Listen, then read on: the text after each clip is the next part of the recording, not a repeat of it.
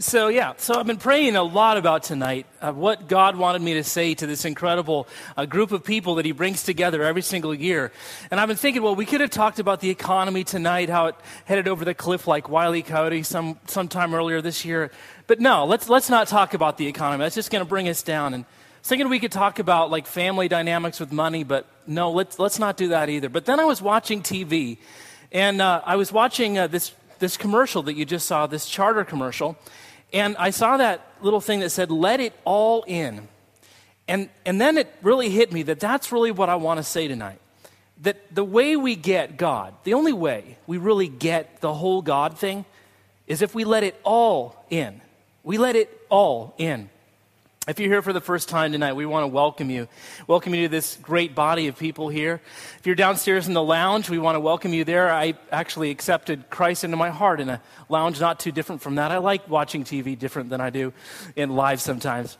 If you're in the first couple of rows, we want to welcome you. Um, I'm sorry that you're craning your necks, uh, but at least we don't have any live animals. Um, do you hear about this church in Florida that had a camel that fell on the first three rows? Do you hear about that? True story. And, and I was going to give uh, the title of my message, Don't Let the Camel Fall on You, but I decided not to do that tonight. And so we want to w- welcome those who are listening on podcast from uh, Bromma, Sweden, and also Chennai, India. We welcome you to this, to this worship service tonight. Let's have a prayer. And what I want to talk about tonight, just for the next few minutes, is how we let it all in to our hearts. God, we thank you for this night. We thank you for this great celebration of your birth. And I pray that every heart who's here tonight, every heart, that you would speak to each of us in the way that we need to be spoken to. In Jesus' name we pray. Amen. So, is it uh, just me, or has it been raining a lot lately? It's like, I never remember this much rain, but I do remember a lot of snow once. And it was a Christmas up in Idaho. Anyone ever been to Idaho? It snows like six feet in Boise, but then, like up in the Sawtooths, it snowed like 16 feet, right? It was so much snow. For whatever reason, my parents thought it would be a good time to go camping that Christmas. I don't know why they decided that, but we went out camping and we stayed in this cabin that was way, way up in the mountains. And the only heat in this cabin was, was a radiator. Remember those things? Those things that you pump steam through? And now we, we didn't know much about radiators, and so we turned it on, but all Christmas long it just went clank, clank, clank, clank, until we read the, the little piece of note there at the bottom, and it said, If you want this to work, turn it on all the way. So we turned it on all the way, and we get that beautiful, disconcerting sound of that hiss that tells you that the radiator is working. Some things in our life, we have to let them all in in order for them to work. I've had a weird week. Anyone else have a really weird week? Um, my computer broke last week, just decided it was going to quit. And um, so I went to the tech guys in my life. Does anyone have any tech guys? And I love it when you talk to a tech person because you say, like, my computer's not working, and they go, Did you turn it on? You know? No, I didn't think of that. So, um, so I turned it on, and then he said, Well, what you need to do is download free software. You get free software into your computer, you need to download it. Have you ever downloaded any software? Said software free download? No, understand, right? He said, You're going to have to download the software. So I downloaded the software. It took like 17 hours, but finally my computer began to work again. Some things you actually have to like let it all in in order for it to work. I just want to get kind of a barometer of where you're at tonight. How many people here have what you would call totally open hearts with God right now? Like if you were live streaming God and your heart was a door, you would be totally, your door of your heart would be wide, wide open. Anyone here tonight? All right, let me ask you how many people here are about halfway open and halfway shut? This is where my heart basically lives half open, half shut. Wouldn't want to throw the doors of my heart way open. That'd be real dangerous, right? All right, anyone here have kind of a heart that's, that's like just to open a crack, just a tiny crack, but you sort of feel like there's some life there? Anybody here have a heart that feels like it's just been deadbolted like 10 times over? And there's nothing, nothing getting in there. Anyone not know at all what I'm talking about? All right, that's fair. All right, I, I want to just, I don't want to spend a lot of time with this, but I want to talk about four kinds of hearts that there are. And uh, the Bible talks about these, but we're going to talk about them tonight. There are four kinds of hearts. There are open door hearts with God. Those are hearts that let it all in. All in. And these are hearts that tend to spend a lot of time with God. They're hearts that tend to volunteer. They tend to give. They tend to have good things happening because it's easy to have open hearts when you have a lot good happening in your life. And then there are hearts that we might call half open hearts. And as we talk about these, I want you to think about where your heart is tonight. Now, half open hearts are hearts that, like, they don't want to risk too much. And, and half is pretty good. And, and you can camp out at half for a long time. So that's a half open heart. And then there's what we might call open a sliver heart. That's just a door that's open, a tiny crack. A lot of these people, a lot of people like this, I love people like this. They love God, but they just don't like Christians that much. Anybody here like that? And, uh, and they, or they've been hurt somewhere in their life, and they just don't want to throw the doors of their heart open. It's just too risky. And then, of course, the final heart is the heart that's just dead bolted shut. And those are the hearts that, that always push people away, and they begin in a certain way, but they just are totally want to just push the whole world back. I want to talk about this tonight. I want you to think about where your heart is, and probably your heart is a mix of all four of these different places. The guy that we're going to talk about tonight is the earthly father of Jesus. His name is Joseph. Now, we don't talk about Joseph much on Christmas Eve. We always talk about Mary or the shepherds or the angels, but Joseph is like, you know, the stepsister that always gets overlooked. But tonight I want to give Joseph some time because he's my favorite guy in this whole story. Now, he's a guy uh, except for the center of it, Jesus. You're listening on podcast. Uh, so Joseph is a guy who has a heart that we might call half open. He's a righteous man. He's just going through life. His heart is half open. Then something happens to him in his life. He finds out that his wife to be is pregnant and not by him. And he decides that his heart has gone to a completely closed place. He has a dream and then in that dream, God speaks to him, and his heart opens up a tiny crack. Let's take a look at this story. It's an incredible story. If you don't have a, a present for your kids tonight or need an extra present, we have free Bibles everywhere, and we give them out. We've given thousands of these Bibles out. Listen for God's word. So, this is how the birth of the Christ came about. His mother Mary was pledged to be married to Joseph. It's like an arranged marriage.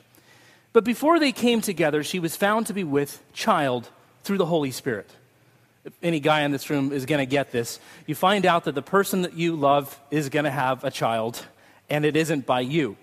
And your heart goes from wherever it was to lock solid shut. Now, because Joseph was a righteous man, he decided to divorce her quietly. He wasn't going to make a big fuss about this. By the way, notice how Joseph pushes people away here.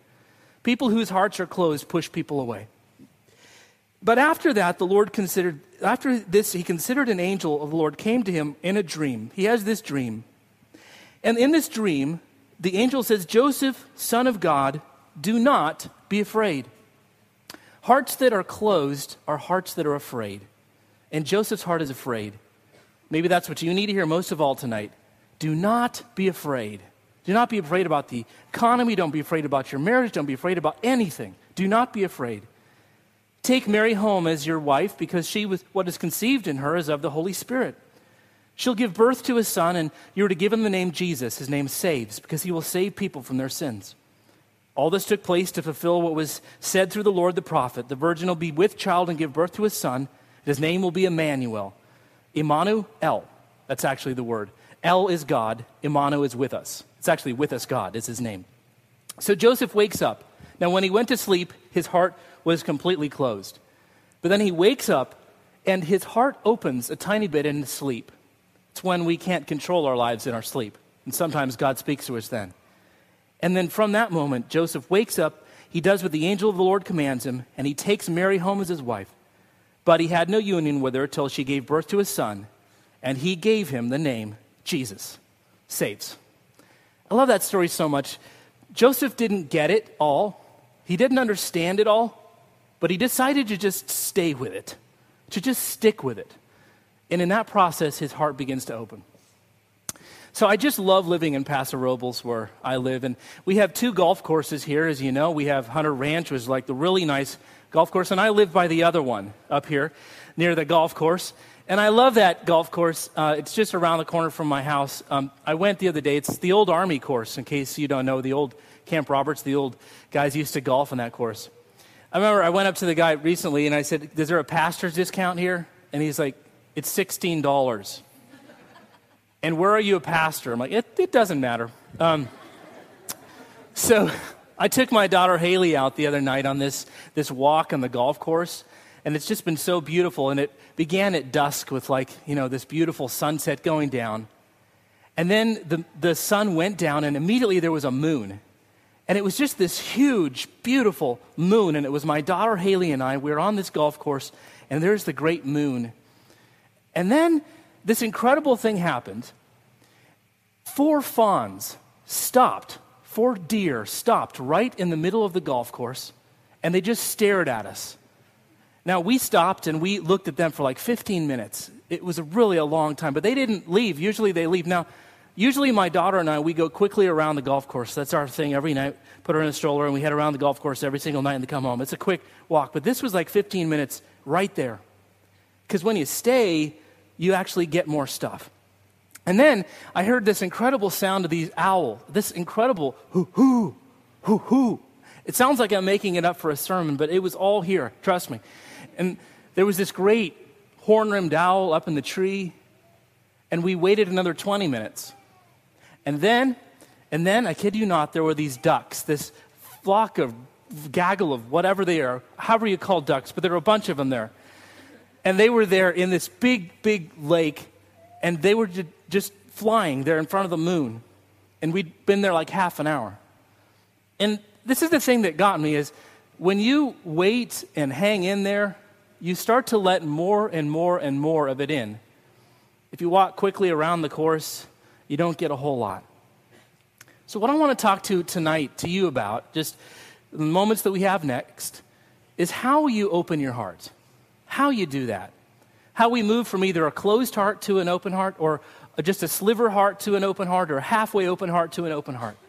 Now, I just want to give you a full warning that tonight's probably not the best night for you to do this.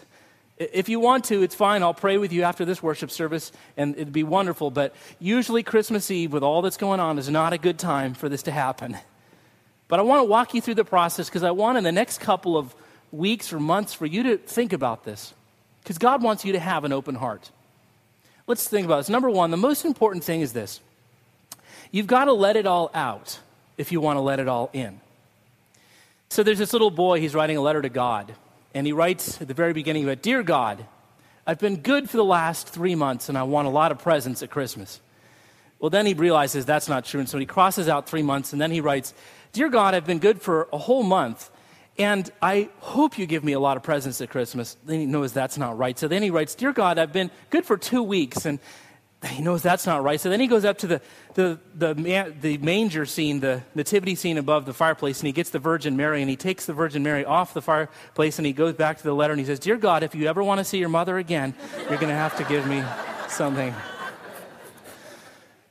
So I, I like that because it's actually a good example of what God wants us to do with our hearts. We want to begin what we would historically call by confessing to God. Dear God, I've been good or not good, or this is what's happened to me for the last couple of months. And then you cross that out and you say, Dear God, actually, this is the case of what's happening with me.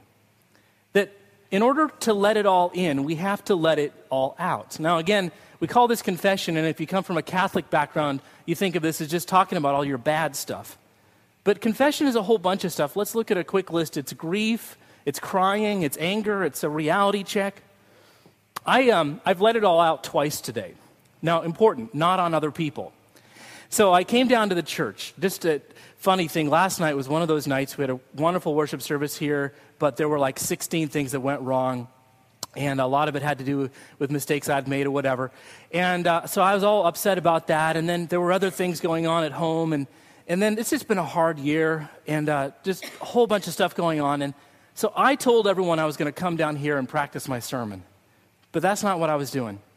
I was letting it all out on God. I mean, I let God have it this afternoon. Now, I don't know what you're letting out on God is going to sound like, but mine was like this. So, I could use some help down here because I can't do this thing by myself. now, I'm not doing this thing by myself, but that's part of what I said to God this afternoon. And then I let it out a little bit earlier tonight when Caleb and the band were singing Joy to the World somebody sitting next to me said, Are you okay? And I was. I was just letting it out on God. And sometime in the next couple of months, you've got to do that. This is key. You cannot let it out on other people. This world is full of people who are letting it out on one another. So, the true story uh, Christmas 2009, there's this family in Texas who put Christmas tree, Christmas lights on their house. They put lights on their house in a neighborhood that only allowed Christmas lights in December. It's one of these homeowners associations. So, in January, when they left the lights up, the homeowners association gave them a letter saying that they couldn't do this. In February, when the lights were still on, the, they sent another letter to this family. In April, in May, they sent more letters, and finally, they were about to send them a fine, possibly the law enforcement, around to this family who still had their Christmas lights on their house. President of the Homeowners Association comes around and says, Here's a letter. He's about to hand it to this, uh, to this family who still has their lights on. When this guy pulls up in this old beat up car, and he gets out with his army fatigues on, and he has a backpack on his back and he walks up to the door and he rings the doorbell, and this little girl says, Hey, Daddy, welcome home. We left the Christmas lights for you in July. So we got to be real careful as a community that we don't let our stuff out on other people. So that's number one. Number two is this the biggest, probably most important thing about letting it all in is just being committed to the process, just being committed to it. Are there any college students here tonight? Any college students? I'm going to tell you something that your parents are not going to like me saying to you, but this is what we're going to do. So I went to college, and I remember there were two kinds of kids. There were kids who left every single weekend to go home. They left every weekend. And then there were kids who stayed every weekend. That was me. Now, the kids who left every weekend to go home, they always came back on Monday and said, So what happened? And we're like, Well, there was a football game, and then InterVarsity Christian Fellowship went on a walk in the woods, and then we didn't do this. Ah, oh, I missed it. Yeah, you missed it. And that metaphor is what I think about when I think about the Christian walk. There are so many people who are missing out on so much. I mean, we love it if you're here tonight for the first time or if you maybe come Christmas, Easter, or a couple Sundays in between, but it's like you're missing out on so, so much. And you just pick up these pieces. You just pick up little pieces along the way. You know one of the things I love about Joseph most? He just stayed with Jesus. He just stayed. Did you know that he died when Jesus was 20? Jesus' ministry didn't begin until he was 30. So Joseph died before Jesus started giving sermons and teaching, but he stayed. He didn't really see the whole full Jesus that we see, but he just stayed with him. That's what God, I think, is asking us to do tonight, to open our hearts way up. And the last thing is this it just takes a little bit of risk. Actually, no, it takes a lot of risk. It takes a lot of courage and risk to be able to say, Here is my heart, and I've been hurt a lot. A guy said to me earlier this, uh, this evening, he said, You know, when my heart started out in 2009, I had a way open heart. But then I lost my job and my family stuff, and I have a closed heart now. And to open our hearts again, we just have to have that amount of risk. I love this true story depicted in the movie Joey Know Well. It's a story of uh, December, the 4th, December 24th, 1914, World War I. The world was at war. Germany was at war with the West, and France and the United States and Great Britain were all out, were fighting against the Germans, and it was just an awful, awful war. So, in the trenches on December the 24th, that evening, this crazy Frenchman decides to do something. He decides to sing a Christmas carol in the trenches. Oh, come, let us adore him. It's a really bad French accent, but there you go. But here's the part I love. In a trench just around the corner, there was a Scotsman. And true story, a Scotsman from Great Britain and he hears the Frenchman singing, Oh, come, let us adore him. And he sings, Oh, come, let us adore him. It's a wee bit better accent. Here's the huge thing the Germans, whose accent I won't imitate, started to sing, Oh, come, let us adore him. All of them left the trenches. And on that Christmas Eve, they risked. They risked their lives. They threw open their hearts and God filled it with Him. In a few moments, we're going to uh, ask you to light a candle. And we want you to light a candle. And if you have a heart that's closed tonight, and full disclosure, we all have them at times, keep your candle close to your heart.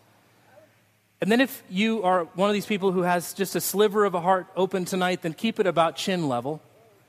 And if your heart is halfway open, would you raise it a little higher? And if your heart is just live streaming God right now, would you lift your candle high? And then we are going to all lift our candles high together. Let's pray. God, we come to you tonight thanking you for all that you do. And every heart in this room we give you. You made them, you know how they work. We pray, Lord, that if there are closed hearts tonight, hearts bolted shut, that you would open them. If there are hearts that are seeking you, that are just open, they would find you. God, I thank you so much for the half open hearts that we have. Give us the courage to break those hinges free. Finally, Lord, thank you for open hearts, and we ask that you would help all of us move to that, to fully experience who you are as God pray this in the name of Jesus who came. Amen.